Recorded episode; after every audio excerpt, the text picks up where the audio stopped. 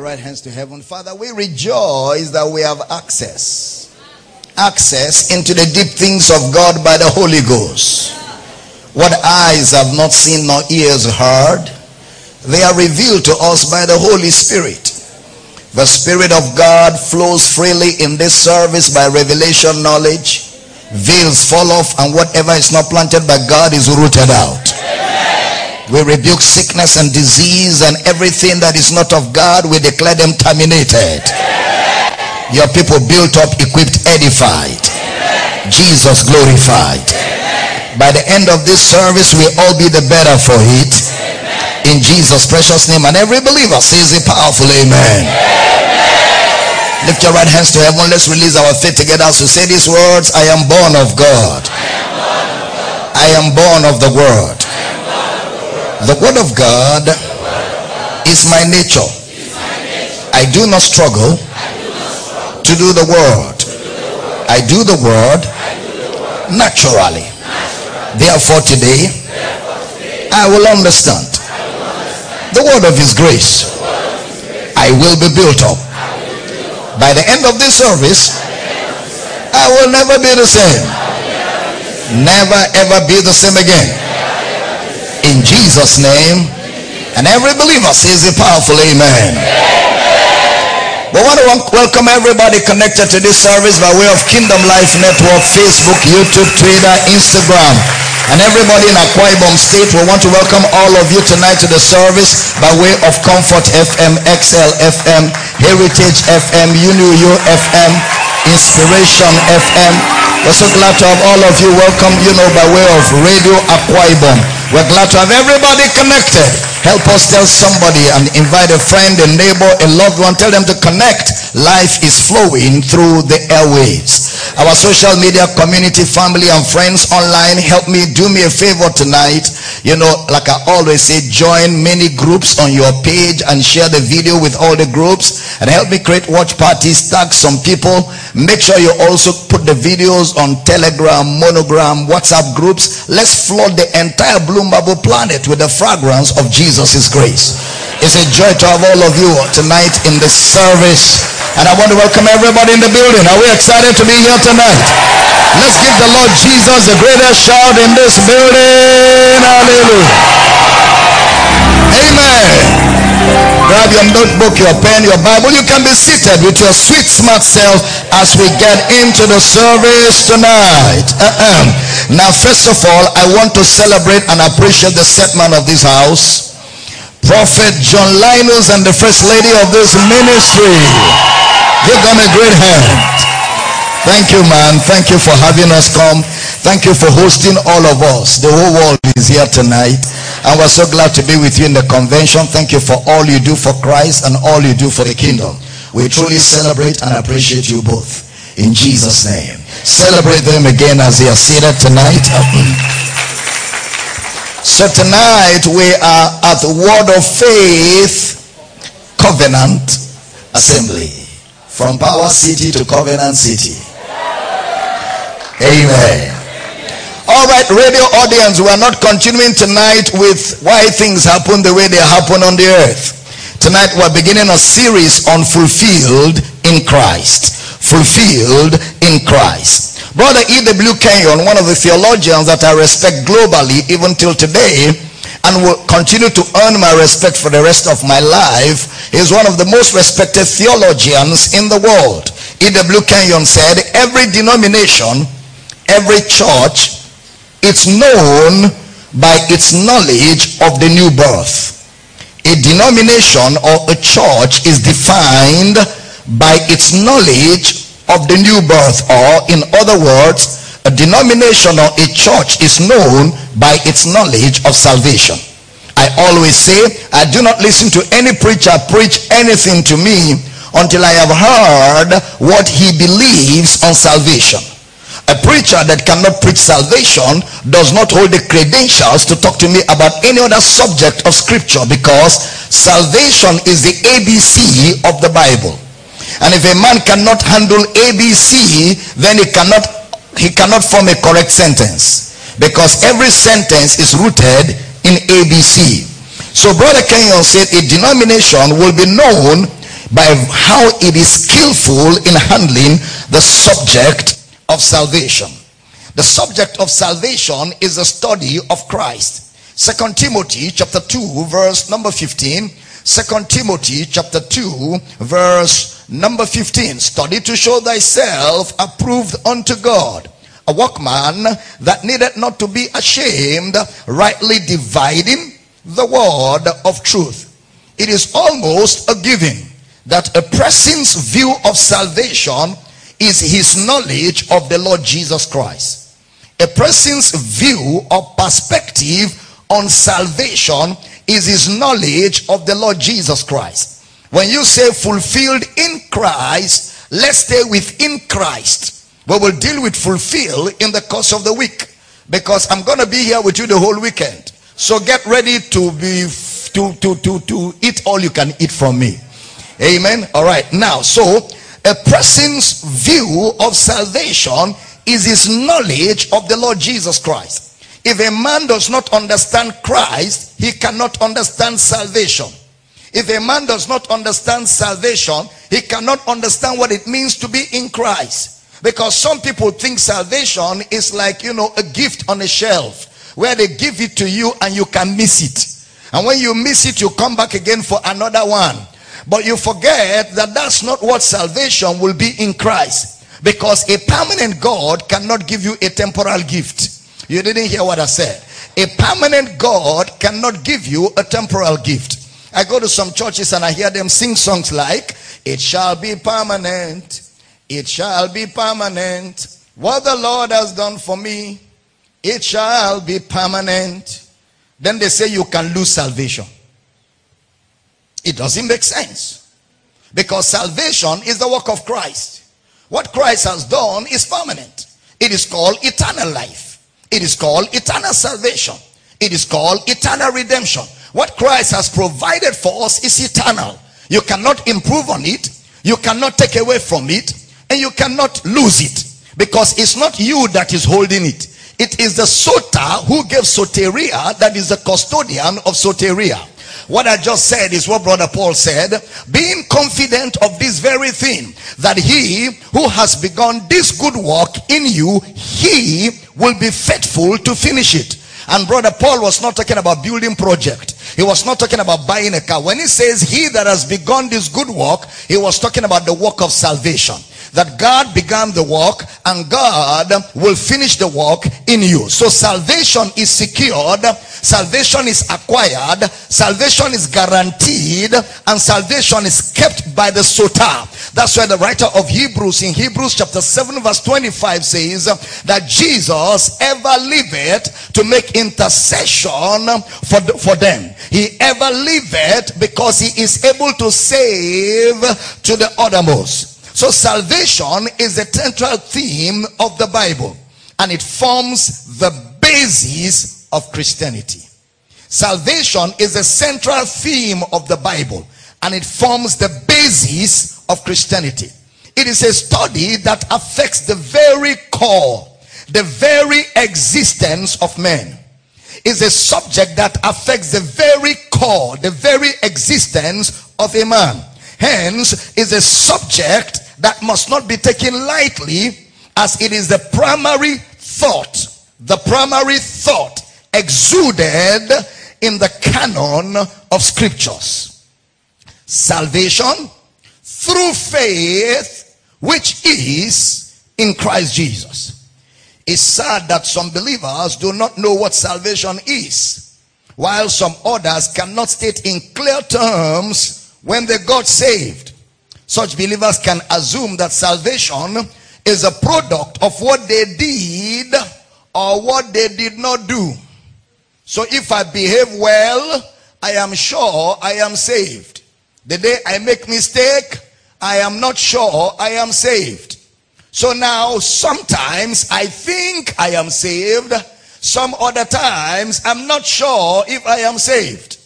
And some people believe that every time, you know, you commit sin, Christ comes out of you.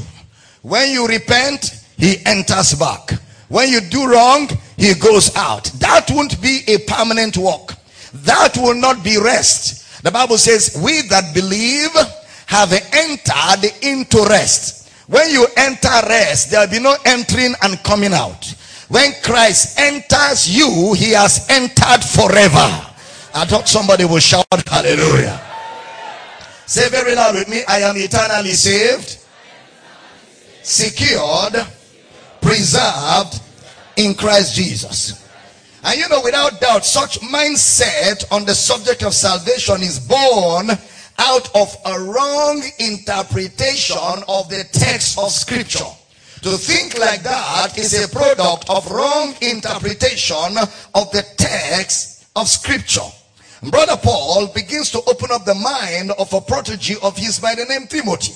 And he says to Timothy in 2 Timothy chapter 2 verse 15, and that from a child thou hast known the holy scriptures. The word holy scriptures there is the word Hagios grammar. From a child you have known the Hagios grammar, which are able to make thee wise unto salvation through faith, which is in Christ Jesus. So salvation is faith in Christ. Faith in Christ. Salvation is not conduct.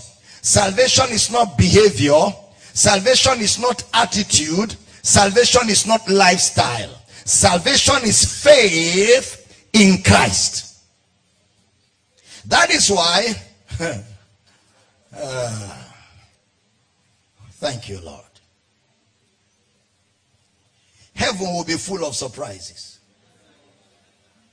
Because there are people you have concluded are in hell, they are waiting for you. They will be the one to say, It's so good to see you. I've been waiting for you. heaven, heaven is going to be full, of, full of surprises. You know, God, you know, God is, not, is not very foolish. God, God is not a stupid businessman. How can Jesus die for the world to be saved? Satan didn't die for anybody. Then Satan will have more people than God. Are you thinking? For God so loved the world that he gave his only begotten Son, that whosoever believes in him shall not perish, but have everlasting life. Can somebody shout hallelujah? Matthew chapter 28, verse 18. Upon the resurrection of Jesus, speaking to those in Christ, Matthew 28 18. And Jesus came and spake unto them, saying, All power is given unto me in heaven and in earth. Jesus never made this kind of statement in the entire Gospels until at the end of Matthew. He never said something like this ever. All power. No, he never made such a statement. Of course, Brother Peter says, there is no name under heaven given among men. You know, Acts says how God anointed Jesus with the Holy Ghost and power, who went about doing good. So all of that was limited to the incarnation. But upon his resurrection, he stood confidently and he said,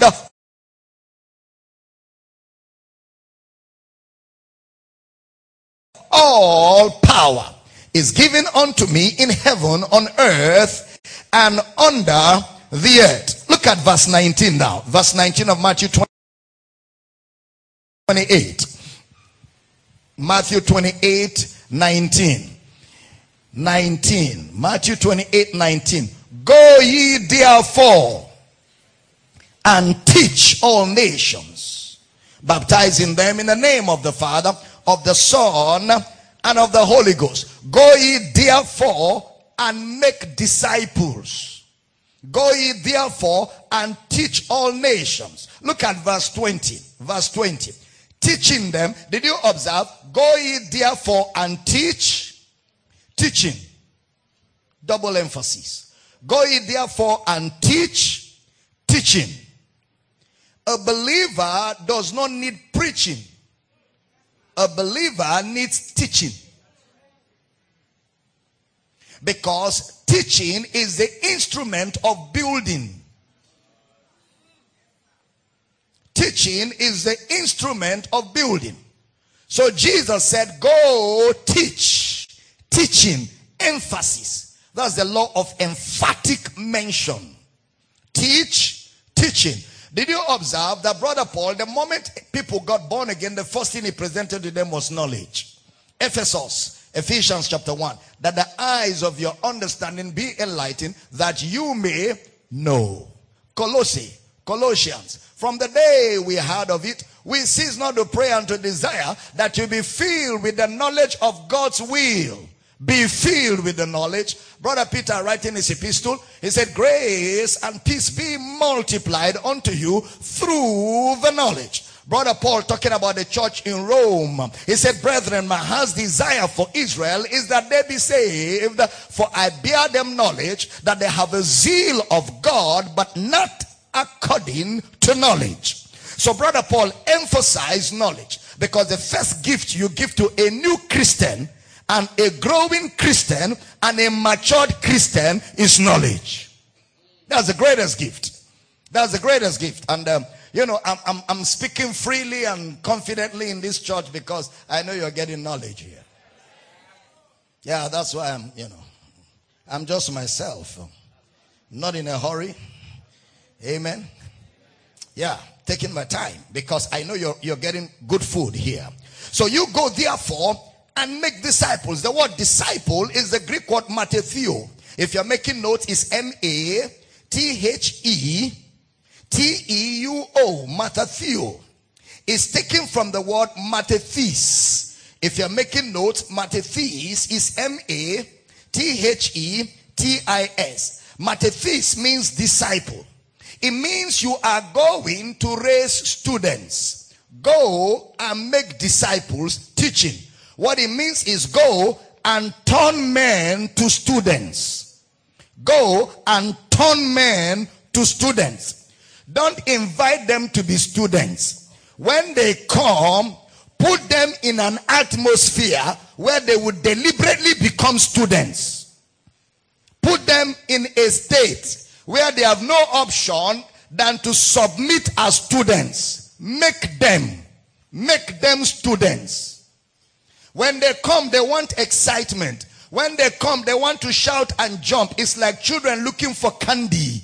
But you are the one to create the environment that denies them candy and gives them balanced diet. All right. You teach them. Make them disciples. Mathetes. Taken from Matthew. You make them disciples and you do that by teaching. By teaching. Are we communicating? You do that by teaching. Now pay attention. So he has authority and because he has authority, on his authority now, you go and turn people into students. Look at Matthew chapter 13 verse 52. Matthew chapter 13 verse number 52. Then said he unto them, therefore every scribe which is instructed instructed unto the kingdom of heaven is like unto a man that is an householder which bringeth forth out of his treasure things new and old. Look at Matthew 27, 57. Matthew 27, verse 57. When the even was come, there came a rich man of Arimathea named Joseph, who also himself was Jesus' disciple. He was not Jesus' supporter. He was not Jesus' sponsor. He was a multi-millionaire. But he made himself a student. Money does not protect from ignorance. No matter how rich you are, if you don't know, you don't know. And if you are not careful, you will use your wealth to pay for ignorance. This guy was rich, but he, he made himself Jesus' disciple, student, Mathetes. Remember, remember, before I give you that statement, Acts 14 21. Acts chapter 14, verse number 21. Glory to God. Acts of the Apostles 14 21. And when they had preached the gospel to that city and had taught many, did you observe? They preached and taught. It's not enough to preach. You've got to go from preaching to teaching, from proclamation to explanation. Because the scriptures are only profitable for didascalia. Didascalia is the Greek word for doctrine. The word doctrine means teaching or explanation. Until the scriptures are taught and explained, they will never profit you. The scriptures are only profitable when they are taught, when they are explained, precept upon precept, line upon line, a little here, a little there. By the time you put all together, you are solid. You are not tossed to and fro and carried about by every wind of doctrine. No, no, no. You are rooted and grounded and established in the knowledge of your realities in Christ. Because before we talk about being fulfilled, we've got to talk about what it really means to be in Christ and the pathway to fulfillment. So they taught many. Remember, they preached. So when you preach, you are supposed to give information. You are supposed to give explanation. When you raise disciples, you don't just give information. In raising disciples, you give education. Discipleship is the art of educating. The art of educating. Most of you here are graduates. You've been to the university and you know that when you were in the class in university, no lecturer came to the class and opened in prayer. And no lecturer came to the class and closed in prayer. No lecturer lectured and shouted, Praise the Lord. And no lecturer lectured and shouted, Say Amen three times. All lecturers walk into the lecture hall and they expect the class to be quiet such that if a pin drops, everybody will hear it. Because you need a serene environment to be educated. You need a quiet environment where you're concentrating to be educated. Then the lecturer teaches. Any questions? If he likes, he wants to be jovial, he throws the chalk at you and he walks away. The next day he's back. One year, two years, three years, four years for a four year course. You graduate an architect and you begin to design houses that can be trusted. Why? You went through a process that was sure to impart knowledge. By the time you came out in four years, you have a certified education that can be trusted because of the process that is trusted that if you go through that process you cannot but come out well educated you entered the university with an empty head. You came out with an equipped mind. But many people come to church 10 years, they cannot explain the word salvation. 10 years in church, 20 years. Why? Nobody is painstakingly investing in the art of educating. The church is a center of knowledge. The primary thing in the church is not dancing and singing. The primary thing in the church is teaching. Dancing and singing is just supposed to be a reflection of what has been taught. So the pastor is the worship leader. Because your worship will be a reflection of your doctrine. So what pastor is not teaching, we don't sing. We only sing what we are taught. Because true worship begins from the revelation of Christ.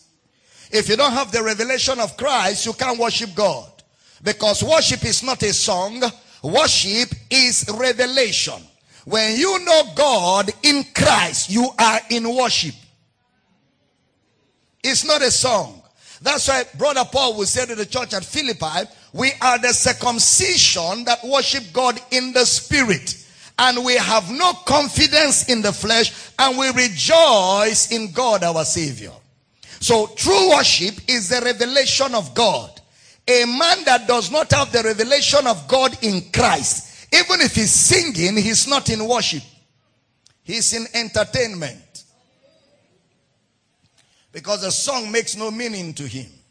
As far as he's concerned, he's just having fun.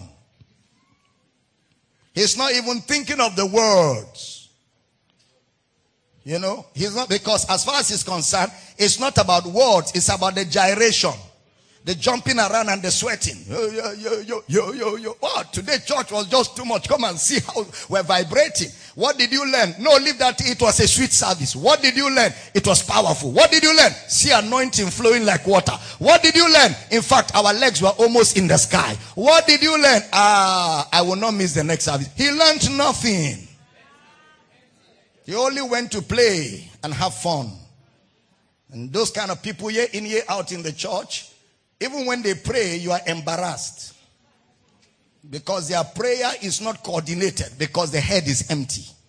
And the spirit, the spirit is barren.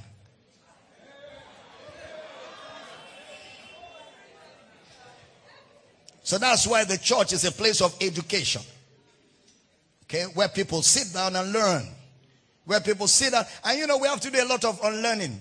Especially those of us that grew in religious environments, like myself. I grew in a religious environment where we spent six hours praise worship. The longer the praise worship, the more God is moving because when praises go up, blessings come down. Fraud. Fraud. It's not blessings coming down as a result of praises. No praise can bring any blessing. Please, if you're writing, write it out in capital letters. If you don't understand it today, in future you will understand. No praise has the capacity to bring any blessing down. Blessings don't come because of praise. Blessings come because of Christ. So before you sang, you've been blessed with all. Spiritual blessings in heavenlies where? In Christ. So because you are in Christ, you are blessed. It's not the song that makes things happen. It is the knowledge of where you are that makes things happen. Teaching good? Some say, but Paul and Silas, they sang, they prayed, the Holy Ghost came down. No, it's not the singing that brought the Holy Ghost. And it's not the prayer that brought the Holy Ghost. It is the acknowledging of what they have in Christ that they gave expression to. So beyond the singing and beyond the prayer, it is that consciousness of what they have in Christ. Because remember, God is able to do exceeding abundantly above and beyond all that you ask or think. So while you are thinking, God is answering. Mind what you think. Thinking is a form of prayer. So refuse to think on things that do not reflect your status in Christ. Ah, Philippians says, whatsoever things are pure, whatsoever things are just, whatsoever things are lovely, whatsoever things are of good report, if there be any virtue or praise, think on these things. Why? As a man thinketh in his heart, so is he. So when thoughts come to my mind, you have a pain on your neck, it could be a tumor. Hold on, hold on, stop there. Is it pure? No. Is it lovely? No. That thought, is it a good report? No. That thought, does it have virtue? No. That thought, is it praiseworthy? No. Out! I'm not going to entertain that thought because it does not pass the test of being contained in my, in my mind. I'm not going to think on such things. The devil tells you you will die. Say, hold it, hold it. Is he pure? No. Is he lovely? No. Why? Death is the last enemy of God. An enemy of God cannot be lovely. I'm not going to think about dying because I do not die. I pass from death to life. And where there is life, there can be no death. Darkness and light does not dwell together. The entrance of light is the absence of darkness. When life enters, death disappears. The law of the spirit of life in Christ Jesus has set me free from the law of sin and death. I cannot die. I can never die. I will never die. And somebody say, but pastor, the Bible says it is appointed unto men once to die. But after that is, is judgment. Yes, it was appointed unto me once to die. One appointment. Only one appointment. Nobody has two appointments. All of us have one, one appointment. And Jesus kept that appointment. So there's no more appointment for me. I'm free from this law of sin and death. The life of God dwells on my inside. I thought somebody would shout hallelujah. He that has the Son has life. He that has the Son has life. In him was life, and the life was the light of men. And the light shines in darkness, and the darkness comprehended it not. Jesus says, I am the light of the world. He that followeth me shall not walk in darkness, but shall have the light of life. Say with me, I have the light of life. Say it again, I have the light of life. I thought I will hear powerful amen. Hallelujah. Woo! So teaching is educating, not just information, but details. In teaching, we pay attention to details. Sometimes you hear your pastor talk about Greek and Hebrew. He's not intimidating you. Greek and Hebrew shows that your pastor is dutiful. It is the responsibility of a dutiful man of God to go to the original manuscripts of the Bible and pull out the proper explanation of the text. It shows that your pastor is not playing with his work.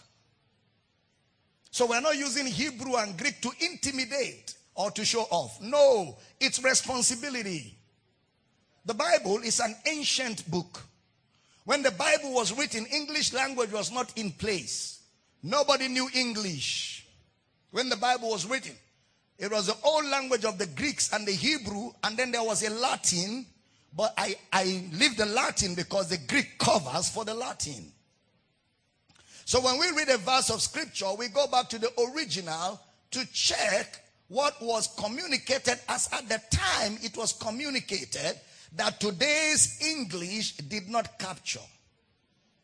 Then we update the translation and give it to you in today's understanding. We're not trying to rewrite the Bible, but we have a responsibility to interpret hermeneutics, diermeneuo. Jesus was the first to do that. In Luke chapter 24, verse 25, when he rose from the dead on the way to Emmaus, he met the disciples who were talking about the events of the past three days. And Jesus walked among them and said, Gentlemen, what are you guys talking about? And they said to Jesus, Are you a stranger in town? Have you not heard about a good guy called Jesus that was killed the other day? And they thought Jesus died, a good guy's dead. So Jesus turned to them and he said to them, Oh, fools. He called them fools. It's not an insult, it's a description. Oh, fools and slow. The word slow of heart is the word brados in the Greek. It means you are laid back. You're sluggish in your reasoning. Okay, so, oh fools and slow of heart to believe all that the prophets have spoken. Ought not Christ to have suffered these things? These things I suffered. Is it not written in the scriptures you've been reading, but because you're not paying attention and to enter into his glory and beginning at Moses at Moses and all the prophets. He expounded. The word expounded is the first time you will see it in the entire Bible. That word expounded only showed up in Luke 24 in Jesus' teaching ministry. He expounded the word diermeneuo. Beginning at Moses and the prophet, he expounded means he interpreted. Expound means interpret. Herme- hermeneutics, the art of Bible interpretation. It began with Jesus, the message of the scriptures himself. He interpreted Moses. He interpreted the prophets, meaning that the prophets and Moses did not speak in literals. If they had spoken in literals, there would be no need for interpretation. The reason for interpretation is that the Old Testament was written in a coded language. Therefore, an understanding of the Old Testament will bring you to a place of decoding the codes. So the Old Testament is mystery, the New Testament is apocalypse, revelation, the unveiling. So the New Testament unveils the veil of the Old Testament. So when you hear Greek words, they are not meant to intimidate, they are meant to educate. Okay? Because that's the way you become equipped to understand the text of Scripture. And if that is not done, you can be in the shadows for a long time. So, and that's very critical. That's very important. You know, because Bible doctrine is the only way you can grow. That's the only, there's no other way for you to grow. You've got to understand doctrine. And doctrine comes by patiently following. It may not excite you, but it will build you. And the excitement will come later. When the day of test comes and you overcome without pastor's help. Then you say, ah, pastor is not playing. You think I've been wasting my time going to church. All the things they have taught me is inside me. Devil, if they burn you well, appear. Let me teach you a lesson. You bastard. Bastard. Satan, where is your mother? You don't have a mother, you don't have a father. You are a bastard. and Satan will say, I'm sorry, sir. Please, easy with me. Uh, I'm sorry, sir. Because you know who you are. You have received knowledge. Somebody shout knowledge.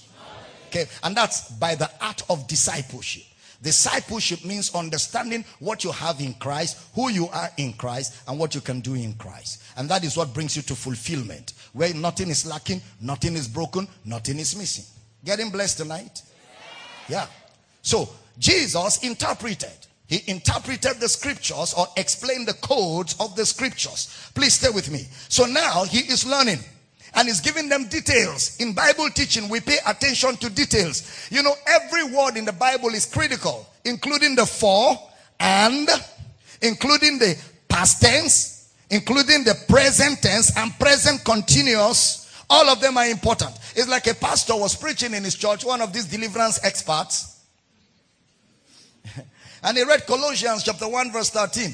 Who hath, heart, heart, delivered, delivered us from the power of darkness and had translated us into the kingdom of his dear son. Then he looked at his church and said, That is why you need deliverance.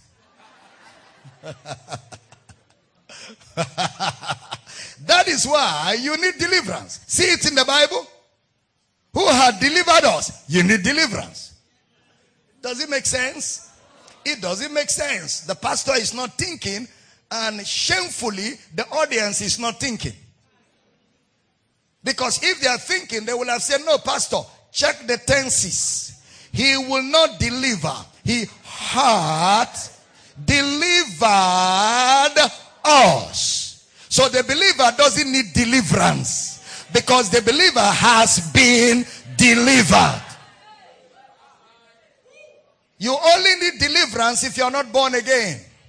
Born again is deliverance. I say, but I'm having dreams, and in the dream, I'm having sex in the dream. You don't have a demon. So I'm I having sex in the dream. Your mind needs to be brushed. You're looking at things you shouldn't look at. You're spending a lot of time with things that are corrupting your mind. So what do you do? Renew your mind. How do you renew your mind? Meditate on the word of God. The word of God is like water. It will wash your mind. And after a while, those dreams will disappear. I feel like I'm teaching here. And sometimes you will hear pastors, they will say, Oh, that sister has a spiritual husband. That's why she doesn't have a husband. Ah, that brother is married in the spirit. That's why he doesn't have a wife. Every girl he talks to, the thing will scatter. In fact, the other sister is suffering from near success syndrome. Four brothers have approached her. When it is traditional marriage time, back the relationship. Something, one demon is working with her. She needs deliverance. Hey, shut up. She doesn't need no deliverance. She's been delivered. Why is she having experiences? Experiences are there because she's a human being. There is no temptation that has taken you, but such as is common to man. It is because she's a human being. That's why she's having experiences. There's no demon after her. Christ is in her.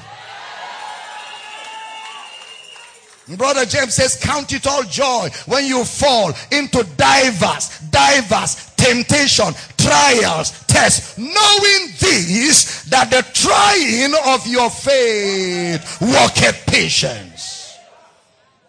It's because you're a human being that people disappoint you.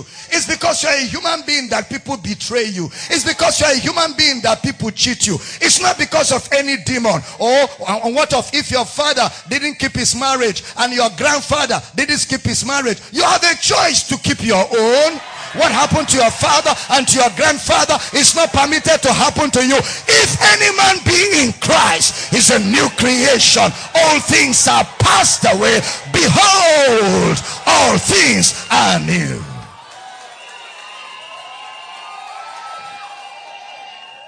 What happened to my father is not permitted to happen to me. Ezekiel chapter 18 verse 1 and 2. Why do I hear you say this proverb in Israel? That the fathers ate sour grapes and the children's teeth are set on edge. As long as I live, saith God, no longer shall you have occasion to say this proverb anymore in Israel. No more. The soul that sinneth, it shall die. The sin of the father shall not be required from the son. Oh, I feel like I'm teaching here. Don't let anybody use your experience to define you. Your experience don't define you. Christ defines you. And Christ is in you, the hope of glory. Somebody said, I've invested in business four times. It didn't work. It's common. Invest again. You're not the first. There are people that invested 20 times. It only worked in the 25th time. So don't, don't, don't, don't, don't, don't, don't cheat yourself. Just gather momentum and invest again. But before you invest this time, ask intelligent questions.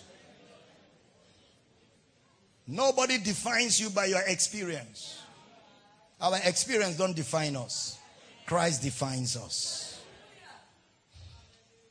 But why is it that men come and go? Men, is it not spiritual? No. They asked Jesus a question in the book of Matthew. They said a particular woman got married to a man, and the man died. She married his brother, and the brother died. Married the third brother, the third brother died. To the seventh brother, she married all of them.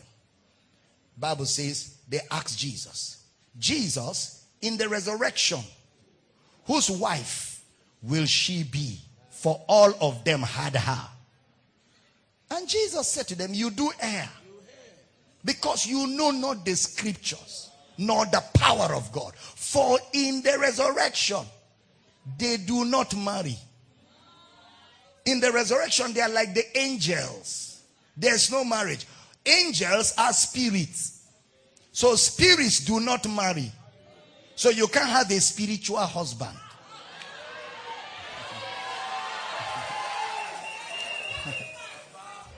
Spirits don't marry. You can't have a spiritual husband and you can't have a spiritual wife. They do not marry. Marriage is physical, it's man and woman. And it ends here. There's no marriage. Once a man dies, no more marriage. There'll be no my wife in heaven. Oh, my darling. No, no, no. In fact, in heaven, we will not remember that we were married. But we'll just remember that we were children of God. We knew each other. Bless you, bless you. That's all. Every carnal knowledge will be gone. Only eternal knowledge will be there. Are we teaching good tonight? Nobody defines you by experience because experience is changeable. While we look not at the things that are seen, for the things that the eye can see are temporal. The word temporal is the word subject to change. That is temporal means it can change. But we look at the things that are eternal because the things that are eternal will change the things that are temporal. So we impose the eternal on the temporal and the temporal gives way to the eternal.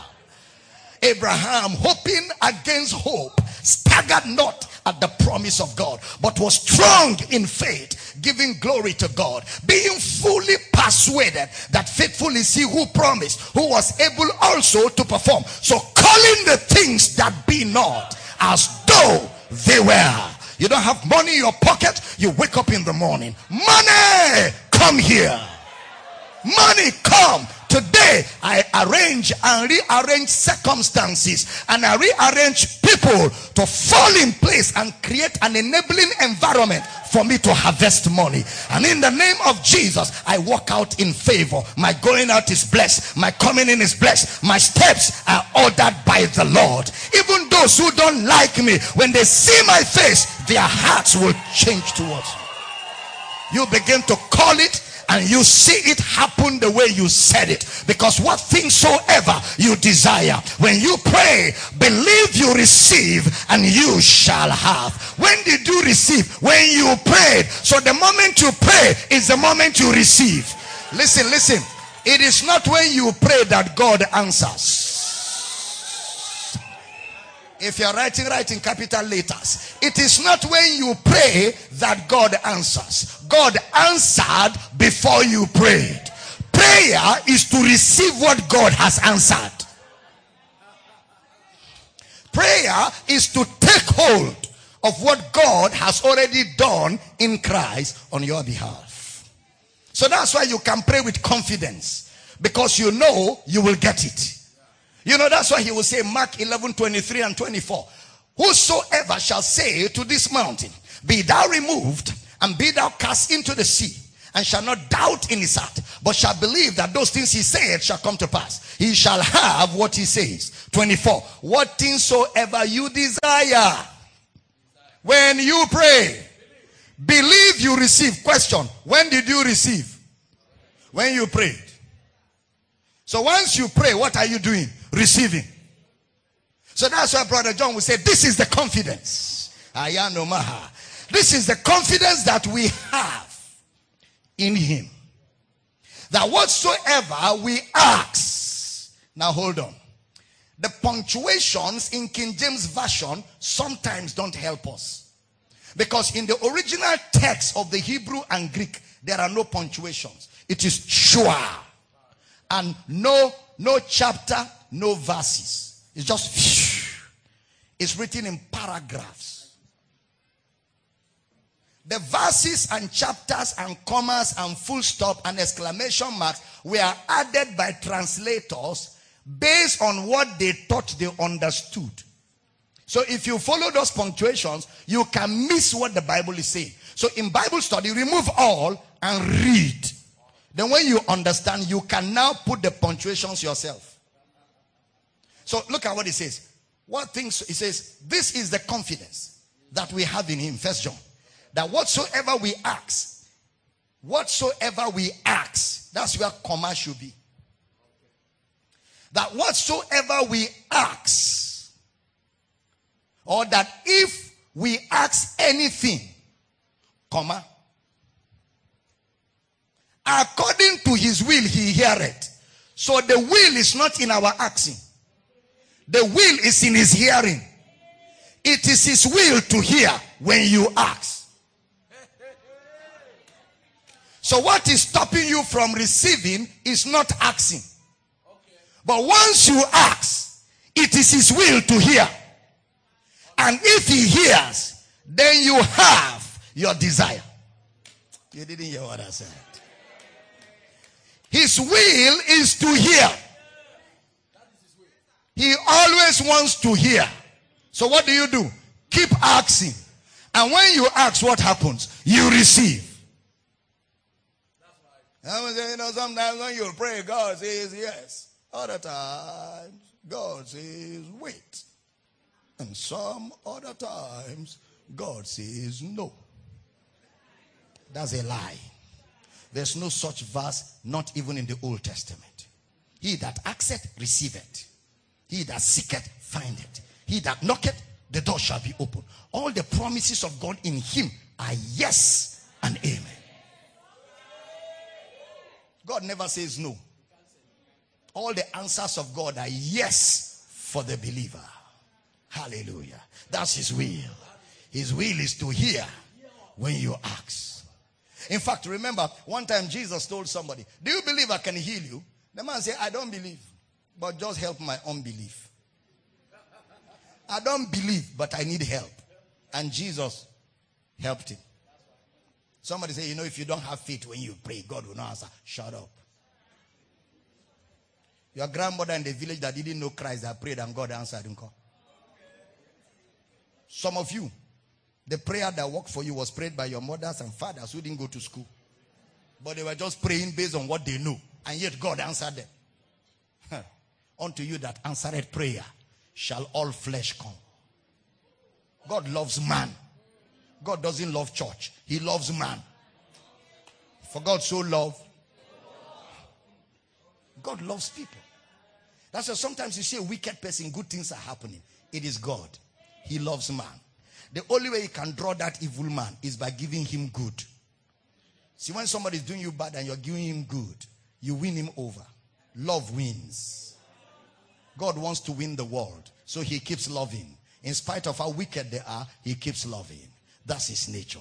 Teaching good tonight. What I'm doing tonight is I'm kicking everything that has ever stood in your mind to block you from the things that are yours. Because all all the things that Christ has provided, they're yours. But it takes knowledge to walk in the reality of these things. Brother Paul writes to Philemon that the communication of your faith may become effectual. How? By the acknowledging of every good thing that is in you in Christ. So, what is in you? Good. Every good. The believer is not a needy, the believer is supplied for. The believer is not broke, the believer is enriched. The believer is in charge of this world because he's in Christ and the earth is the Lord's. So call it the way you want it and see it come the way you called it. Declare it and you shall be justified. Hallelujah. Teaching good tonight. So discipleship is the art of educating. And education is all round. It affects your spirit, it affects your mind, it affects even your lifestyle. But it begins with your spirit first. Once your spirit man receives illumination, the eyes of your understanding enlightened, it begins to correct your thinking. So now you unlearn, you relearn, you learn. Uh, it's an entire new world. And then you begin to function in those realities. And, no devil can tell you a no. Because you are now in charge. Hallelujah. All things are yours. Everything is yours. You're complete in him. Who is the head of all principalities and powers. Who is complete in this house? Say with me, I am complete in Christ Jesus. I didn't hear you again say, I am complete in Christ Jesus. I didn't hear powerful amen.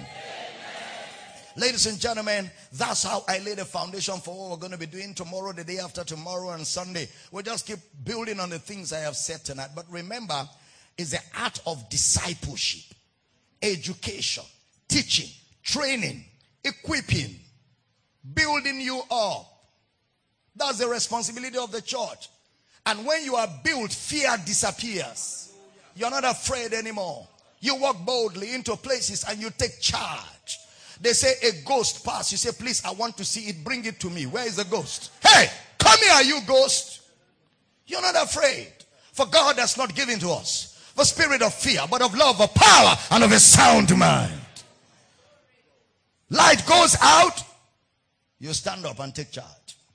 You don't hide and say, oh, the place is dark. It is in darkness that light shines. You are the light of the world. You're not afraid. Hallelujah. Say with me very loud. No fear here. I'm in charge. I'm the light of the world. And I am not denied anything. I didn't hear a powerful amen. I want to close right now and pray for you. Jesus walked by and he saw a tree. No man eat fruit of thee forever. Let's go, guys. The next day on their way back, Jesus didn't even remember. Peter calling him to remember and said, Master, come, come, come, come, come. The tree you spoke to yesterday has dried up. Ladies and gentlemen, trees don't dry up in 24 hours. We're not talking of flower. We're not talking about leaves. We're talking about a tree. Sometimes when you cut down a tree, even when on the ground, it is still germinating. But Jesus spoke And in 24 hours, the tree dried up. Why? Because faith goes to the root of issues and drains the life out. Yeah, faith goes right to the root. See, if you're sick and the doctors operate on you, it takes time to operate. It takes time to remove it. Sometimes they could even make a mistake and do the wrong thing and then redo operation and all that. You go through pain, you lose blood, you go through all kinds of things. Sometimes they're not even sure you will survive and all that and all that. But just a word, a word of faith spoken goes to the root without operation, without healing, without anesthesia, without injections. Bam! It goes. You know why? Because that's a foretaste of the rapture. Healing is a foretaste of the rapture. When you are healed, it's a sign to tell you that this is how mortality shall put on immortality. Corruption shall put on incorruption. We shall be changed in a moment. See, in a moment. That's why when miracles happen and healings happen, you can't explain them. It's in a moment. It just suddenly tumors disappear. Suddenly eyesight are corrected.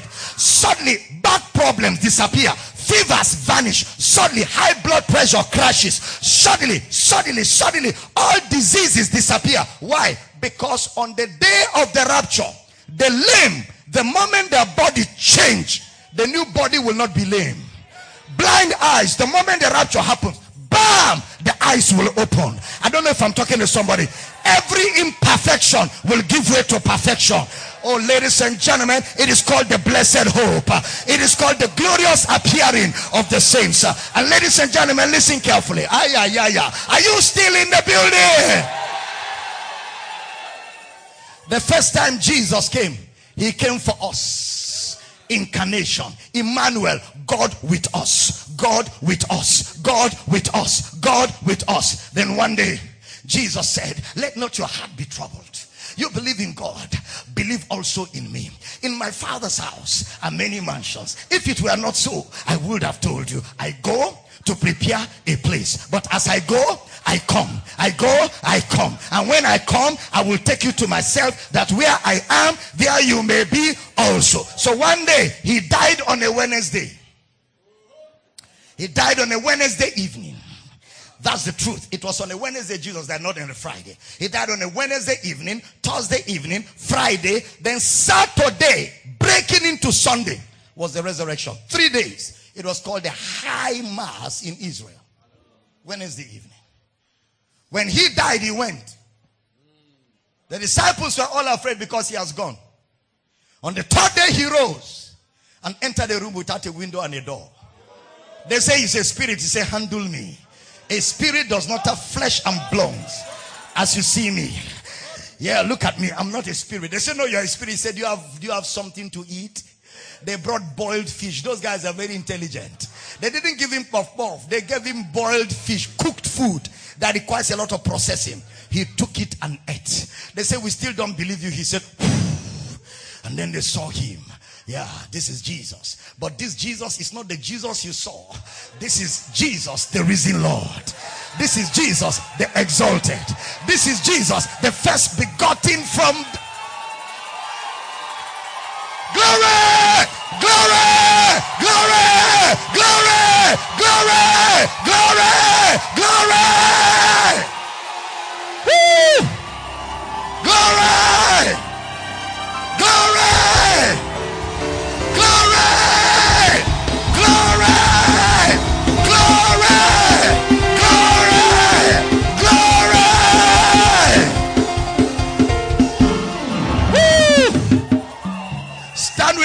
to pray for you.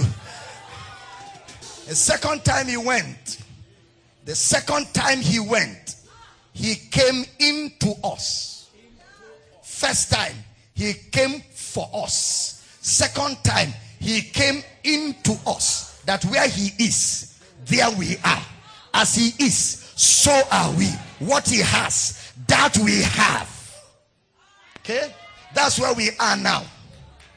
So it's not heaven at last, it's heaven at first. Right now, we're in heaven with Jesus. Right now, Heaven is our reality right now. The third one, which theology calls the second coming of Christ, but it's actually a third coming. But you know, to avoid all the arguments, let's make it second coming. The next one, which is the second coming of Christ, he's not coming for us. He's not coming into us. He's coming with us. Because where is he? Christ in you. So the next coming, you and him, it is called the manifestation. It's called the parousia. Yeah, the parousia or the phanerosis of the sons of God, the appearance. And that appearance, this body will give way. The other body will oh, come on. And when you wear the other body, you will walk through walls. Yeah. Just like Jesus walked through walls. Because when eternity invades time, matter don't matter. Yeah. When the power of God hits your body, matter gives way. Is somebody ready for a miracle tonight? If you're ready for a miracle, lift your right hands to heaven. I want to pray. And I want to hear your amens like thunder. In the name of Jesus. Right now, I declare that the revelation of God's word grows big on your inside until nothing else matters. In the name of Jesus. Barriers are terminated. Obstacles are terminated. Limitations are terminated. Whatever is not planted by God is terminated. Now I speak to sick bodies. Be healed.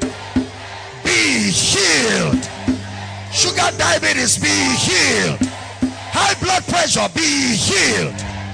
Your heart, your liver, your kidney, your eyes, your bone, your blood, your tissues, your ligaments, your tendons. I command them be healed your sight, your hearing. I command your bones, your joints, be healed. Where you need a miracle this week, receive that miracle. Receive that miracle. We change and rearrange things in the name of Jesus. Now receive answers. Receive answers. Receive answers. Receive answers. It is done. In Jesus' precious name. And every believer says that amen on a note of finality. Whoa. Amen. Now listen to me quickly. I'm going to take up your offerings, but listen carefully. We don't give offerings like collection. Offerings are not collections.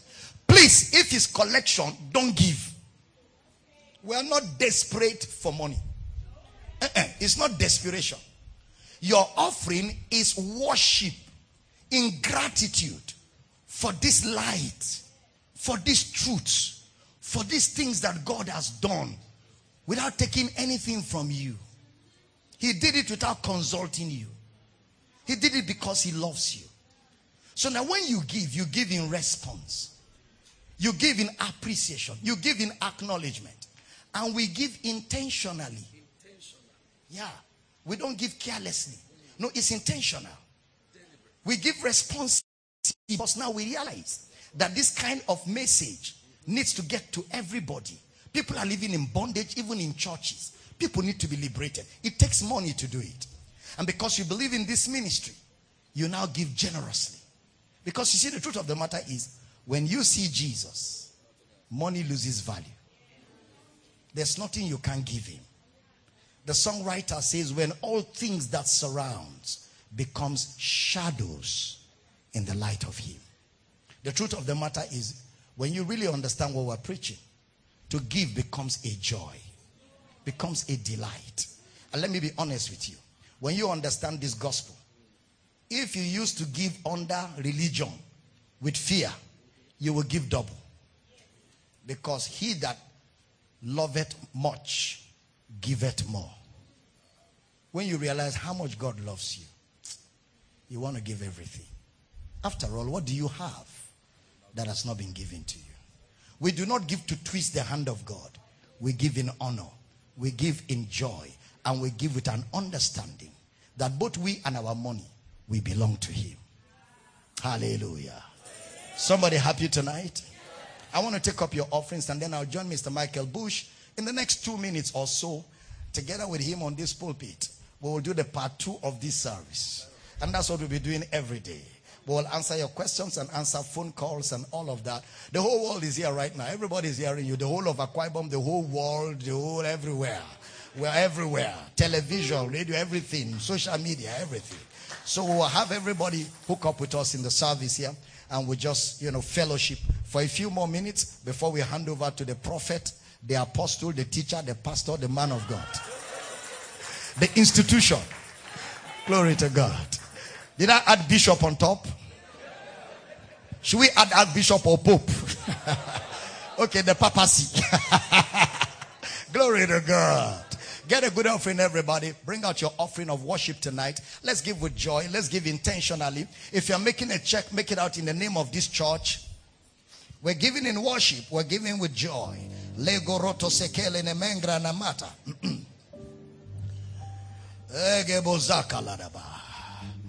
Hallelujah. Grab your offerings and stand, and I'm going to pray. and we will give. If you're making a check, make it out in the name of this church. Word of Faith Covenant Assembly.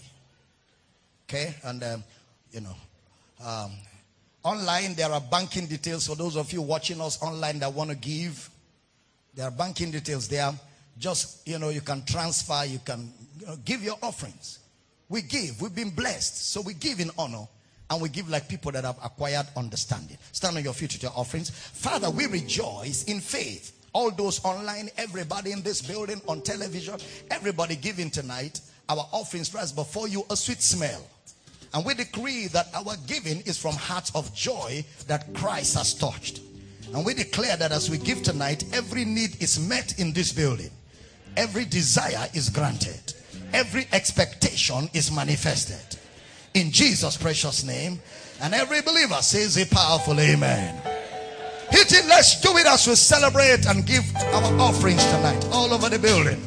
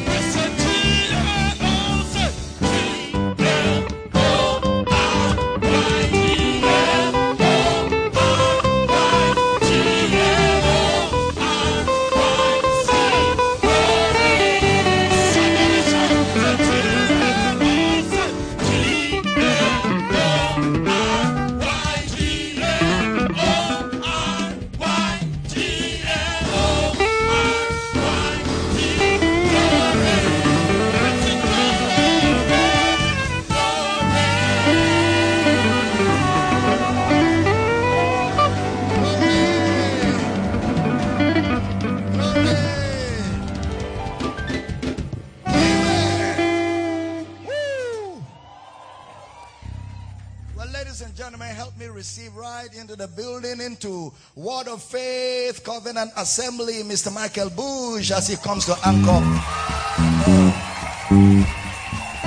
Go ahead, go ahead, go ahead, go ahead. Amen.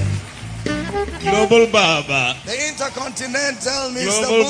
Baba. So good to have you here, man. So, so nice to be here. Whoa. So, so nice to be here. That's right. Could I just take a minute and thank all of you? Please put your hands together for yourselves.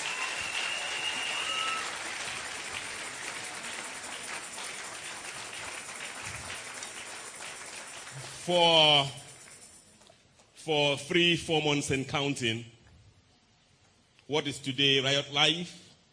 And at some point, Ask the Counselor has been running live from around the world or around the world from Power City International. And just when you thought that would be the permanent home of the program, we shift. That's right. So tonight, oh, and for the la- next um, four, five days, nobody knows where this ends because with Global Baba, you never know. We'll be reaching the world live from Covenant City.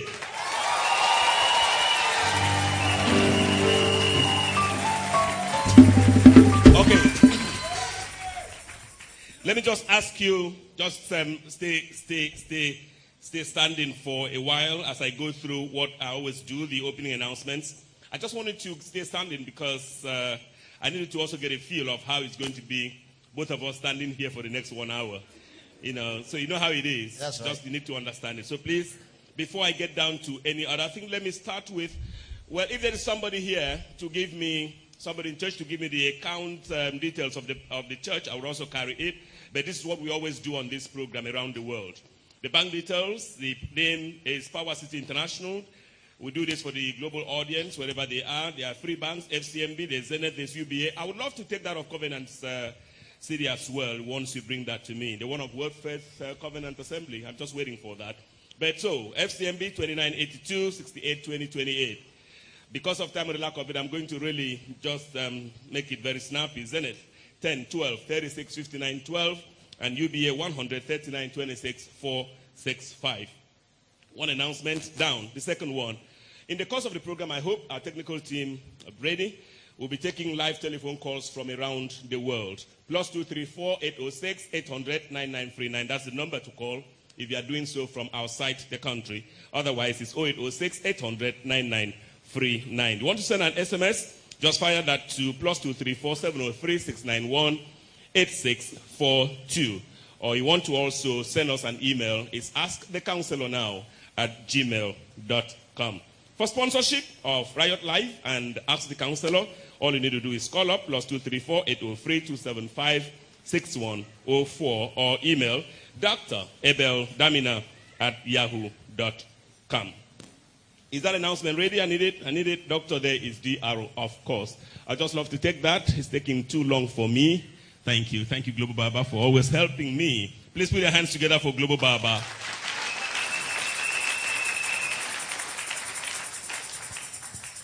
Man, this looks like written by a medical doctor. I can't read a line, eh? But, but I don't know. Um, is it word of faith? See, I can't read this. Yes. Even Offer- Global Baba can't read it, offer- even in the spirit. offering to Zenith Bank, Okay. UBA. Okay, but what's the account account. name? Word, word of faith. Word of faith. Word of faith. Word of okay. faith. All right. Word of faith. Okay. Yeah. So word of faith. Covenant Assembly. I know that. Okay. So Zenith is 101 342 9833. I hope it's right.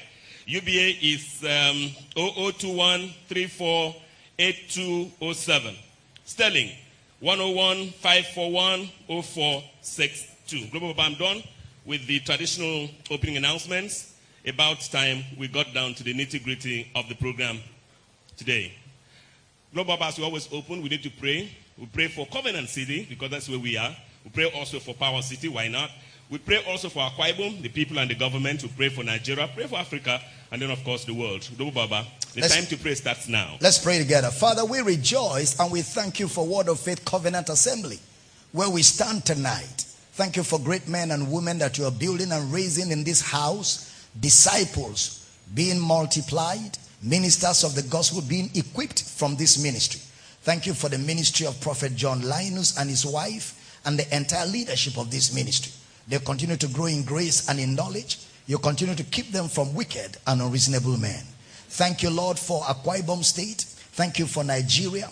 Thank you for our governments. Lord, we ask that the gospel continues to thrive in this country, continues to thrive in this state, that the glorious gospel of Jesus will shine in this land, that darkness will have nowhere to hide.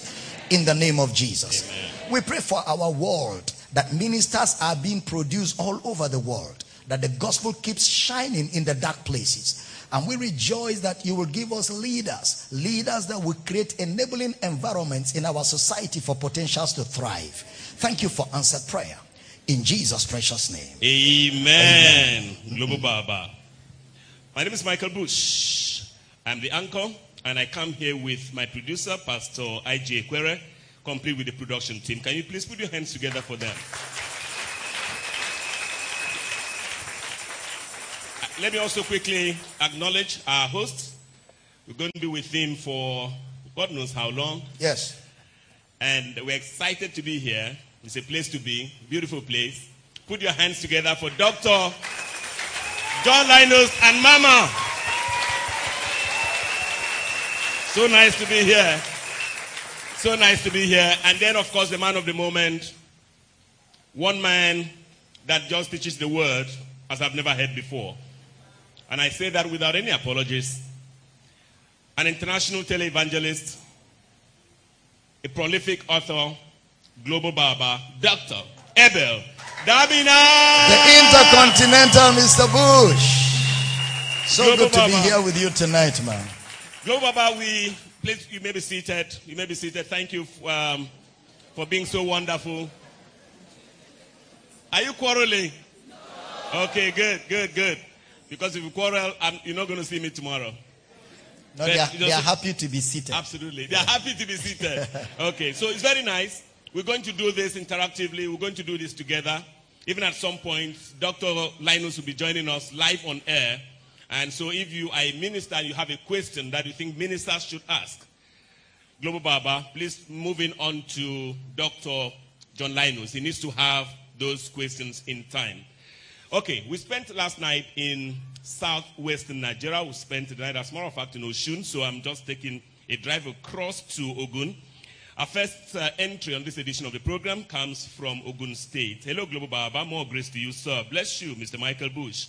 I appreciate God for your life and the revelation of the truth of the gospel. Global Baba, you always share what blesses my life. I want to ask you, sir, what is the difference between a natural, a carnal, and a spiritual mind? Taiwo from Ogun State. Well, eh, it was Brother Paul's mode of communication.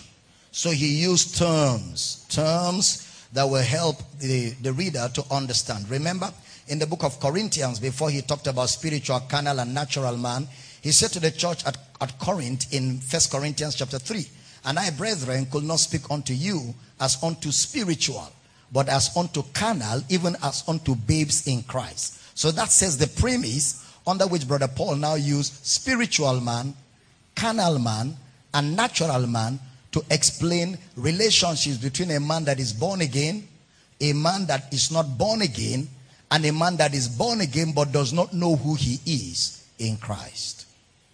Fantastic. We move on. Anonymous entry here, take it from it should still come from the southern southwestern part of the country. So thank you, sir, for laboring to answer our questions. Kindly um, take the following questions. I'm born again. I'm married through holy matrimony. I'm asking as a married woman. One, what is God's mind concerning the use of family planning methods as contraceptives? Is there biblical support to this? Just like there's no biblical support to whether you should wear a blue cloth, a white cloth, whether you should eat amala or gari or rice, it is left to your discretion. Remember, family planning, it's wisdom in, you know, running your home. God said you should have dominion.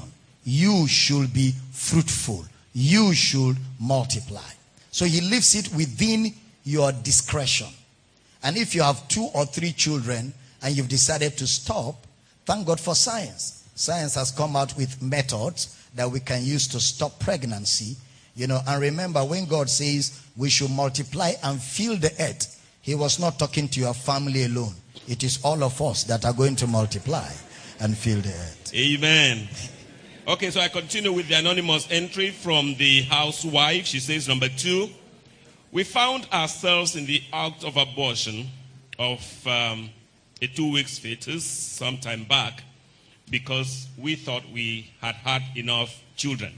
This act alone has been disturbing my mind, and somehow a certain man of God said to me that hell is waiting because I did that. How can I come out of this situation, Global Baba? I feel I sinned, and with sincerity, I've asked God for forgiveness, but equally, I keep thinking about eternity.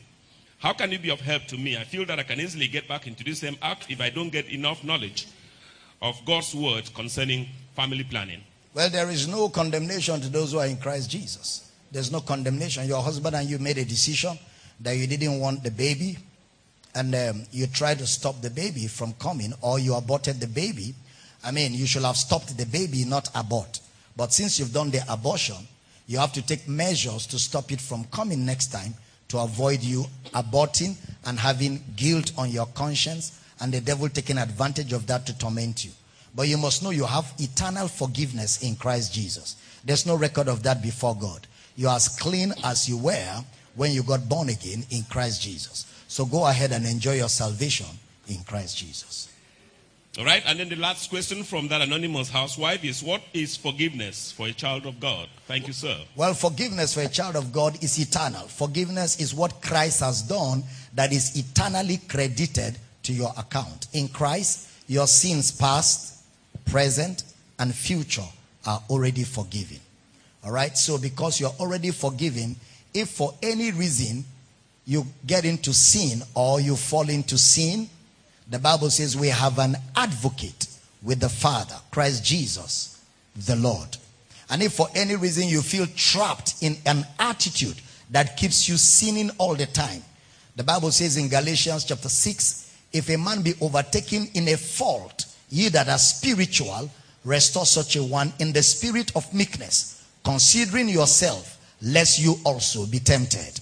So, you know, if you find yourself struggling with a particular habit or with a particular addiction, you may need to talk somebody that is spiritual who will help hold you accountable and help restore you and free you from that addiction.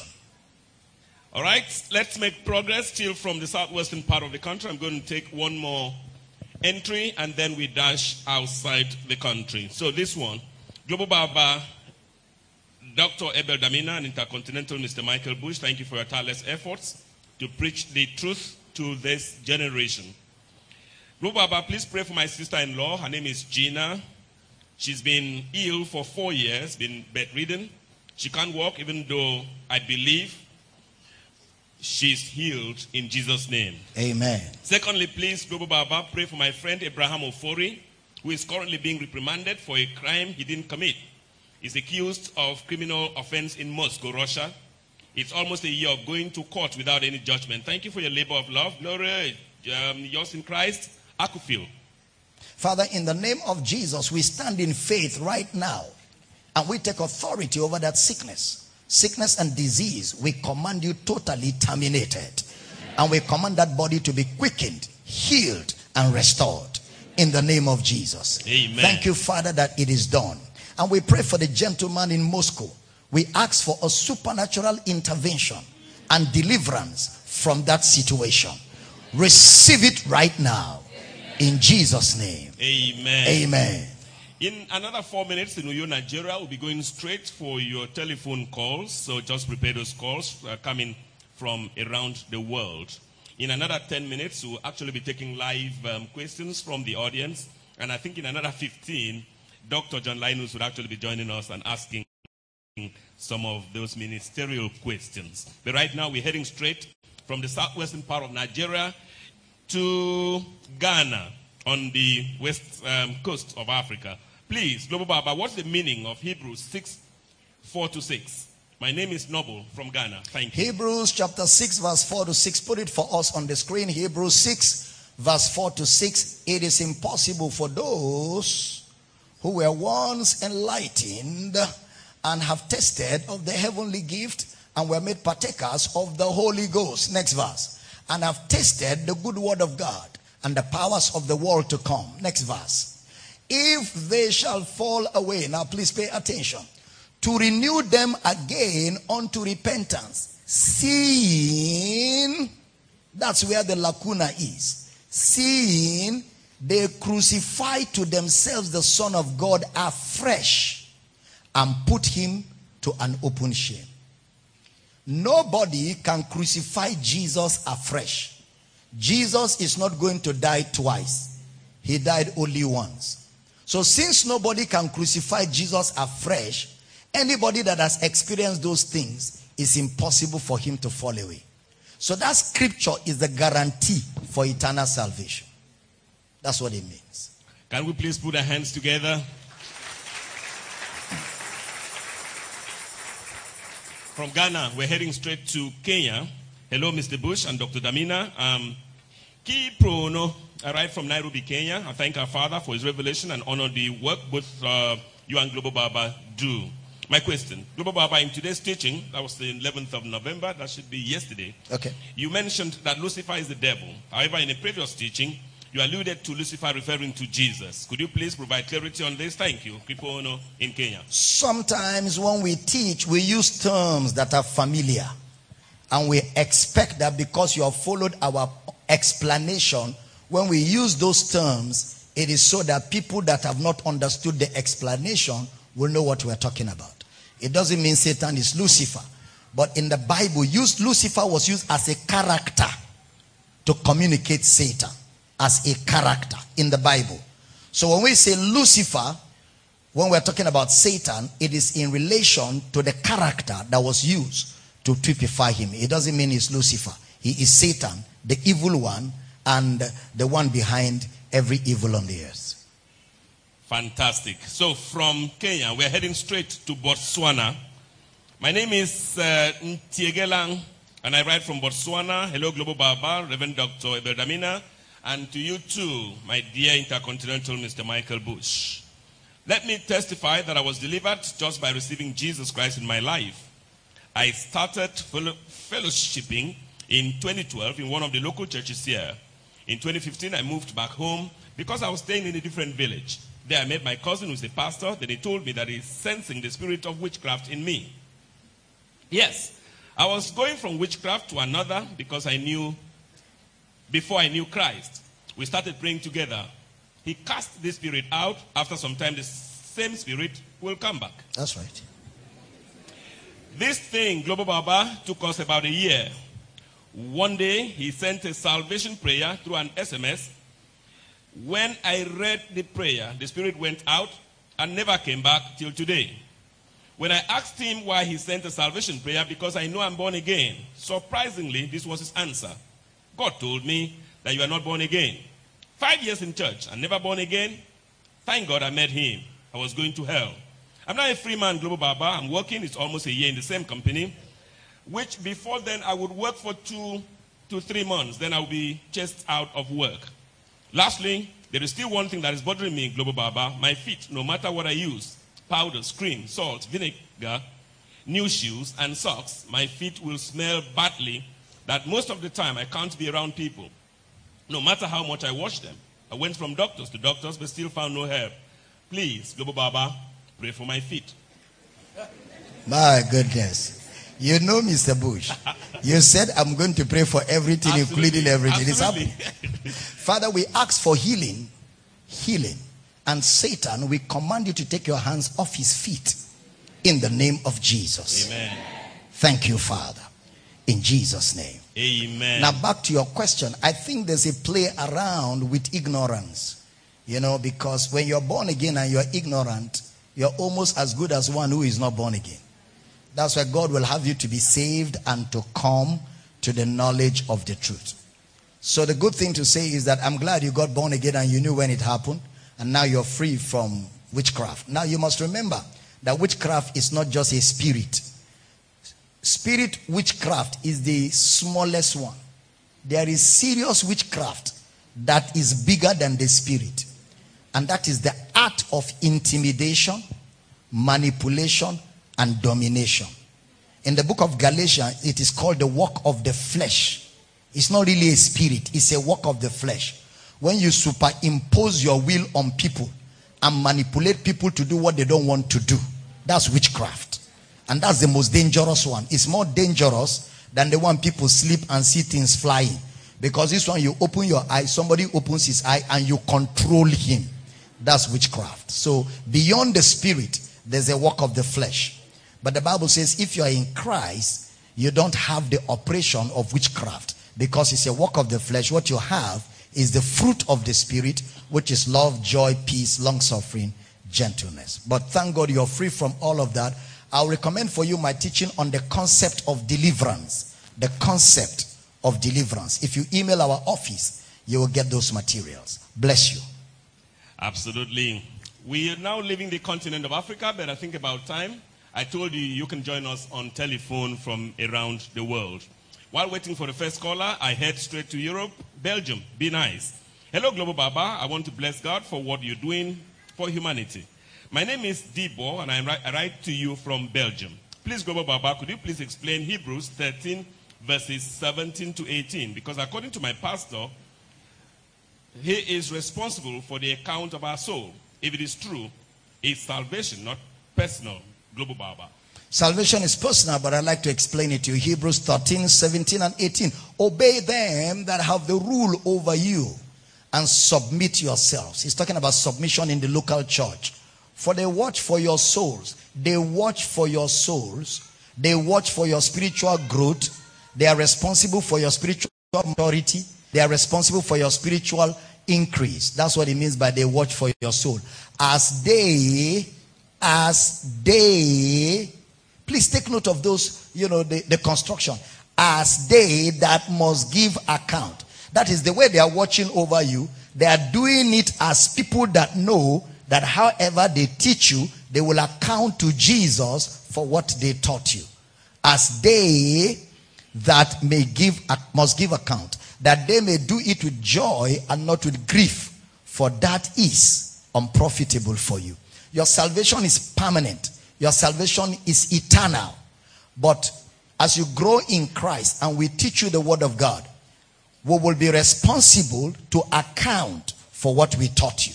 That's what the brother was talking about there. Okay, just in time, our first caller is on the line. Hello. Yes, sir. Many thanks for joining us. Where are you calling from? Hello, good evening, sir. Welcome to the program. Uh, my name is Prophet Reboko Joseph Reboko. Good evening, Papa. Good evening. Bless you. Where are you calling from? Uh, I'm calling from Calabar. Okay, go ahead, Prof. Uh, we are blessed by your messages. I I used to play your programs on my radio when I, because I use my car to carry passengers. So people are being, you know, argumentative, kind of, but I bless God that uh, there is direction. Anyhow, they argue. Whenever they hear it, they argue in the car. But I'm so blessed. But Papa, the the concern and question I have is there are people that come to my church, you know, due to reference from others or invitation for deliverance. And uh, by God's grace, between me and God, I know that I've never engaged myself in any kind of fetish activity. After their complaints, sir, I lay hands on them just for normal prayers. But eventually you see that they begin to manifest. And I know that these are believers in Christ, attending other churches, well grounded. So, with your exegesis uh, concerning deliverance, what will you say concerning that? The reason why they manifest is because in their mind they have already accepted that they are they need deliverance. And as a man thinketh, so is he. So when you lay hands on them, in their mind, that manifestation begins. But they are born again. So what they need is not that laying of hands. What they need is teaching. You sit them down, show them who they are in Christ. Once they understand their realities in Christ, they wouldn't even need to manifest anymore. Because in understanding, they will not give room to the devil in their minds. And then they will be permanently free.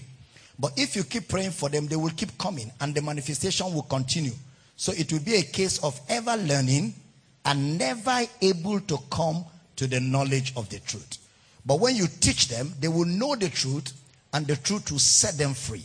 And whom the Son sets free is free indeed. So if you teach them, it will help you not to be praying too many prayers. You too can rest, they too can rest, and they can grow and appreciate that you were honest enough to tell them the truth. Plus 234 if you are calling from outside the country. Otherwise, it's 0806 800 9939. That's the number to call us on. Even as I invite Prophet Dr.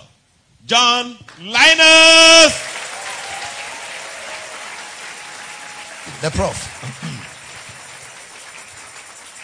welcome, welcome, man. Thank you, Papa. So um, he's our host. You can see him right there around the world. I'm wondering what the Facebook Live and the people online are saying. I need to have um, access to them in a moment. So that's the man behind this wonderful ministry. We're just going to allow him some little time to um, ask Global Baba questions most ministers of God would like asked. Thank you, the Intercontinental Bush and Global Baba. Uh, we are very excited to be the host, and uh, we are happy that it's actually is transmitted from this platform. Yes, Thank you, Papa, for the love, Thank you for hosting us. and uh, we are excited. All the citizens, we are all excited. Amen. Thank you. Amen. Thank you. Um, my question about the ministry is very simple. I want to ask Baba first. What would be your greatest regret in ministry having come this far, sir? My greatest regret in ministry is that when I got into ministry, nobody was there to train me and teach me the things I'm training and teaching people today. So most of the things I taught and preached in ministry were like trial and error. I was like a blind man, groping, stumbling, falling, discovering, learning, making mistakes, correcting them until I got to where I am. That will be my regret that when I didn't know what I know now, I taught things that I shouldn't have taught. I would have wished I had somebody like me to teach me what I'm teaching people today when I started ministry. Um, sincerely, I'm learning also. Uh, my second question is in Ephesians chapter 3. And I want to read it. Please, can you put me on verse 5 precisely? Ephesians 3 5. Which in other ages were not made known unto the sons of men, as it is now revealed unto his holy apostles and prophets by the Spirit. Holy apostles and prophets. So I would like to know what is the place of the ministry of the prophets in today's church, sir? All right, that scripture, that text where you just read in Ephesians chapter 3, verse 5, is not making reference to the apostles of today and prophets of today. It's making reference to the apostles and prophets of the Lamb. Apostles and prophets of the Lamb. There were only 12 of them, and all of them have died. So that class of prophets and apostle is gone. We call them the foundational apostles, which laid the foundation of the church. So those guys are gone. Today, what we have is the apostles and prophets of his resurrection. Ephesians 4:11. He that descended is he that ascended. And when he ascended up on high, he gave gifts to men, apostles, prophets, evangelists, pastors, and teachers. Why? For the perfecting of the saints. So the job of the New Testament prophet is to perfect, teach, train, mature believers to do the work of ministry. However, as they teach and train, which is the crux, the major, the mainstay of the ministry, and a prophet will have outstanding manifestation of gifts word of wisdom, word of knowledge, prophecy, tongues, and interpretation. All right, that will be prominent in the course of his ministry. But that will not be the focus. The focus will be the training, the teaching. But from time to time, those gifts will manifest. But remember, it is word of knowledge, word of wisdom, not sentence of knowledge, not details of wisdom. It is word of wisdom, word of knowledge, which will be predominant in his ministry. But also remember that every child of God has been given the ability to prophesy. I will pour my spirit upon all flesh. Your sons and daughters shall prophesy. But what makes the prophet outstanding is that teaching that is accompanied with the manifestation of gifts. Thank you, sir. One man, great insight. Just, just stay. I'm coming back to you. I hear that. Okay, I hear that that call has appeared, but before I rejoin um, Prophet Doctor, and I like the fact that he asked about uh, Prophet. Lubu Baba. He has He no. asked, he asked about. This man is set is prepared for me. Oh sure. Oh sure. I am seeing. We're also prepared for him. Uh, we're also ready for it. That's right. All of us are prepared. Okay, so pro- okay, okay. I was just going to fly to Asia, but I hear that we have another caller. Hello. Hello. No, I don't cut it. Yes, welcome to the show. Your name, where you calling from? Hello? Yes, we can hear you. Hello? We can hear you. Your name, where are you calling from? Uh, you are, uh, uh, my, my name is Inate Modo. I'm from uh, Inila government. Fire on. Please, I'm happy to get all this teaching from my from my successor. That's from Pastor I don't tell me now. So that lesson is making me very great. I can't even I can't tell. Where the man give me now, I'm so happy because I'm achieving so many things from him. Please, I need prayer from him because of almost five years now, I have an accident, cannot move well. Please, I need your prayer.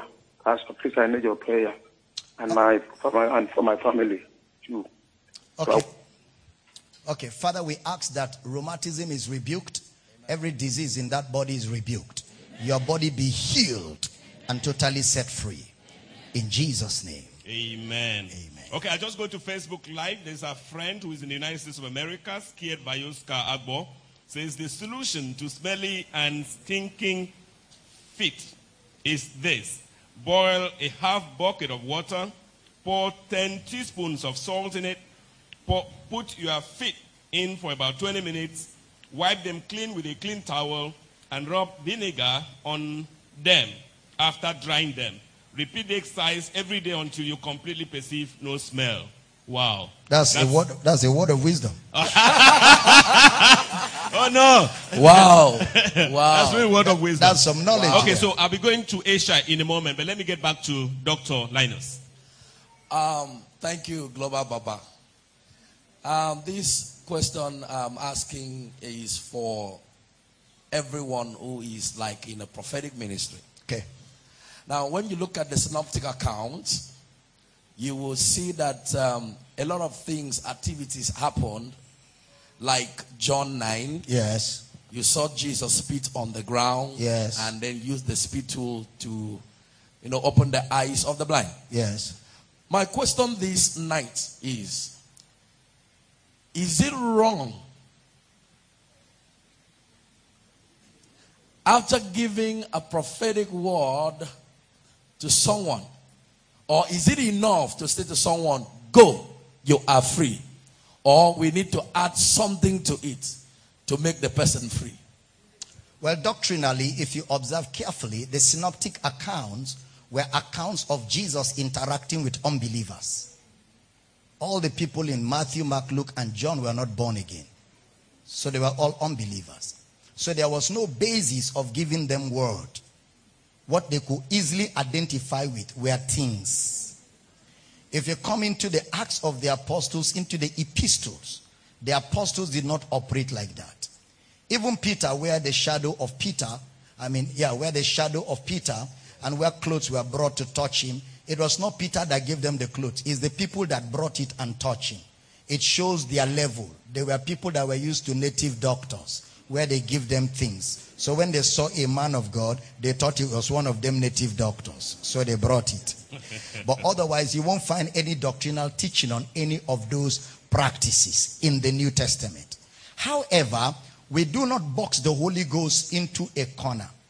The Holy Ghost could, could dis- discern that the best way to reach a person sometime could be to give him water or to give him something. But it will not be a practice.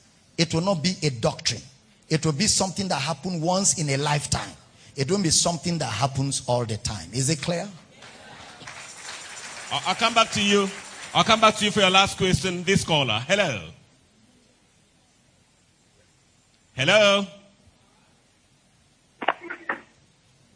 Hello. Yes, I'm waiting for you. I've been waiting. Welcome. Thank you for joining us. You know where are you calling from? Hello. Yes. Good evening, sir. Welcome to our program. I'm on to Papa. I didn't hear that. I'm, I'm listening to Papa. Yes, you are. I'm Who were you going to Bless speak you. to before? Please, uh, good evening, Mr. Bush. As uh, I want you to pray for. My name is Emmanuel I'm calling from Aba. I had a operation on my side, and I want you to pray for me for two times operation on my side today. Thank you, sir. He had operation. eh? I think it's ice. the ice. his- Huh? Father, Aye. in the name of Jesus, we pray for our brother in our back. We ask for a miracle, healing, restoration in your sight. Your eyes be healed. In Jesus' name. Amen. Okay. I'll rejoin Dr. Linus um, presently, but meanwhile, let me just dash to the Middle East in southwestern Asia. Raji Olatunji doesn't tell us where he's writing from, so we claim that he should from there. Global Baba, I have one, two questions for you. Is the invention of the 5G network by the Chinese connected to the coming of the Antichrist? 5G is 5G. 4G is 4G. 3G is 3G. Even 10G will eventually come. We will even have 15G. Because the more the world goes technological, the more there is the need for speed. And the whole world is becoming a village. So that's technology. Technology has nothing to do with Antichrist. Antichrist is a teaching it's not a person, it's a teaching that denies the deity of Christ or the humanity of Christ. Any teaching that denies that is antichrist. That's why the Bible says that the antichrist has been with us long ago. The antichrist is here. Wrong teachings are here. Teachings that oppose Christ are here. So any teaching that denies the deity or the humanity of Christ is antichrist. All right? It's not a 5G technology.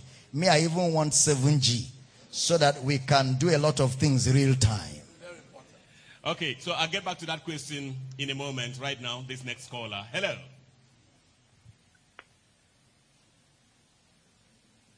Yeah, you here? Hello? Yeah, many thanks for Yeah, good evening. joining us. Yes, go ahead.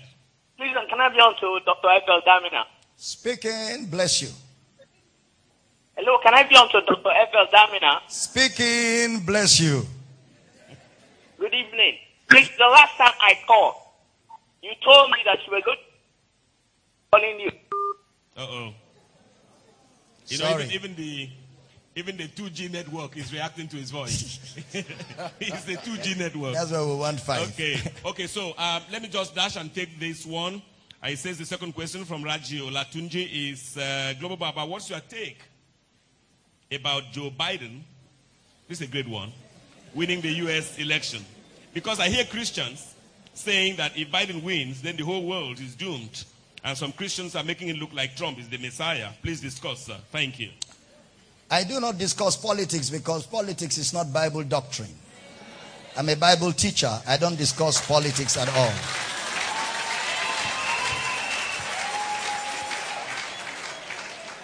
Our last caller on this edition of the program. Hello. Are you there? Huh? Hello. Yeah, welcome to the program, ma'am. Your name, where you calling from? Hello. I... Hello. Good evening, sir. Evening. Daddy, good evening. Evening. Bless you. Uh, Daddy, please pray for my brother. my brother Stanley. He wants to go back to his duty post. He wants to go back to work. So I want you to pray for him for miracle, for God's grace. Let everything happen to his favor, for favor. Please, sir. Father, in the name of Jesus, we pray for our brother who is going back to work. We ask for favor and we ask for a miracle. We receive it by faith for him in Jesus' name.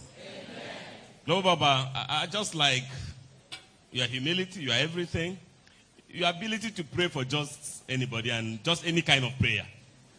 You know, uh, you know, I want to be a prophet so that some of those prayers I'll just shout and tell you the Lord wants you to keep quiet. Like know. the way you, like the way you did. I said, "Are you the one? Of course. Are you the one? Yes. Yeah, Yeah. yeah. You're Okay. already in that. Okay, absolutely. Global Papa, let's bring in Dr. John Linus for one, two minutes to close. Yes. All right. Um, actually, I don't have more questions for Today. now. For, today. Uh, tomorrow, but be more. tomorrow, I have 250 questions for Papa. But I won't ask. Don't mind me. Thank you so much, Papa. Not Just even to- if it is 300. That's why we're here. I'm aware there is more from where. I know. Thank you so Thank much. you, thank I you. really love you, want to man. appreciate it. We love you, man. Thank you. Please sir. put And your your hands together for him. again. Put your hands together. We must sign off. We must sign off in less than three minutes. We must sign off in less than three minutes because that's the much airtime we have. But let me come back to you directly. Global Baba, greetings. I'm Samuel Clement, and I write from you, please, sir, in a situation where two preachers explain a verse in the Bible differently. How do we know who is right and who is wrong? Lady Apostle Helen Okwabio said, one saved is not always saved. And she explained, you said, one saved, always saved. Sir, can't we have all pastors preach the same message? Thank you. Ask Lady Helen Okbabio to give us 100 scriptures to back our position. I will give you 300. When it comes, listen carefully. When it comes to Bible teaching, Bible teaching is not done out of excitement. It's done dutifully and responsibly. I've been teaching salvation for seven years now. And every year I teach salvation, I teach salvation for 40 to 70 hours every year. And I have not taught the same thing for seven years. And I have another one ready for 2021. It's already ready. I'm just waiting for July. Because the subject of salvation is a subject of the scriptures. And anybody who says salvation is not eternal, that person is casting aspersion on the finished work of Christ. That means Christ did not die complete. That means Christ did not do a complete job. That means what Christ did is dependent on what you have done.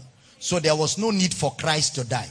Because anyway, whether he died or not, it is useless. We still have to save ourselves, which makes the work of Christ useless. Ladies and gentlemen, Jesus died three days, three nights, and rose. And the Bible says he has sat down and purged our sins forever.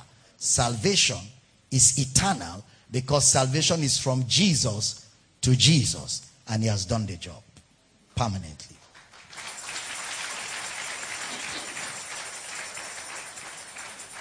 I guess it's a fine place to leave this edition of the program. Tomorrow, it's another day. We're back here in style, 6 uh, p.m. Um, 6 p.m. until 8 GMT plus, plus one. one. And then we're back here on Comfort 95. Global Yes, Baba will be giving you those radio announcements. For those of you in Uyo or around the world, you can join me for the next two hours on um, XLFM 106.9 on www.xl106.9 FM. And I'm waiting to have you. My producer is Pastor IJ Kwere. Put your hands together for him. He works with he works with a crop of very fantastic young people, the production team, and of course our hosts. That is um, Prophet Dr. John Linus and the and Mama and everyone in the church. On your behalf, this is Michael Bush asking Global Baba to let us go for today. The Intercontinental Mr. Bush. What an evening, man. What a blessing. You know, and um, we want to appreciate every one of you online, on television, on radio, Facebook, YouTube, Twitter, Instagram for giving us the opportunity to serve you the grace of God and the live audience here at the Word of Faith Covenant Assembly. We want to appreciate every one of you for spending the time with us to serve you the grace of God. We look forward to having everybody again tomorrow. Remember, tonight we'll be live on Inspiration FM, 9 to 10 p.m. We'll also be live on Heritage FM, 10 to 12 midnight. Tomorrow morning, we're on Radio Akwa Ibom, 11 to 1 p.m. XL FM, 1 to 3 p.m. You know Yo FM, 3 to 5 FM. And we're p.m. And we're back here, 6 to 8 on Comfort FM tomorrow. Social media community, bring friends and loved ones and everybody else. We love you guys so much and we look forward to seeing everybody again tomorrow. And until then, enjoy the grace of Christ. Goodbye from Uyo, Nigeria. Amen.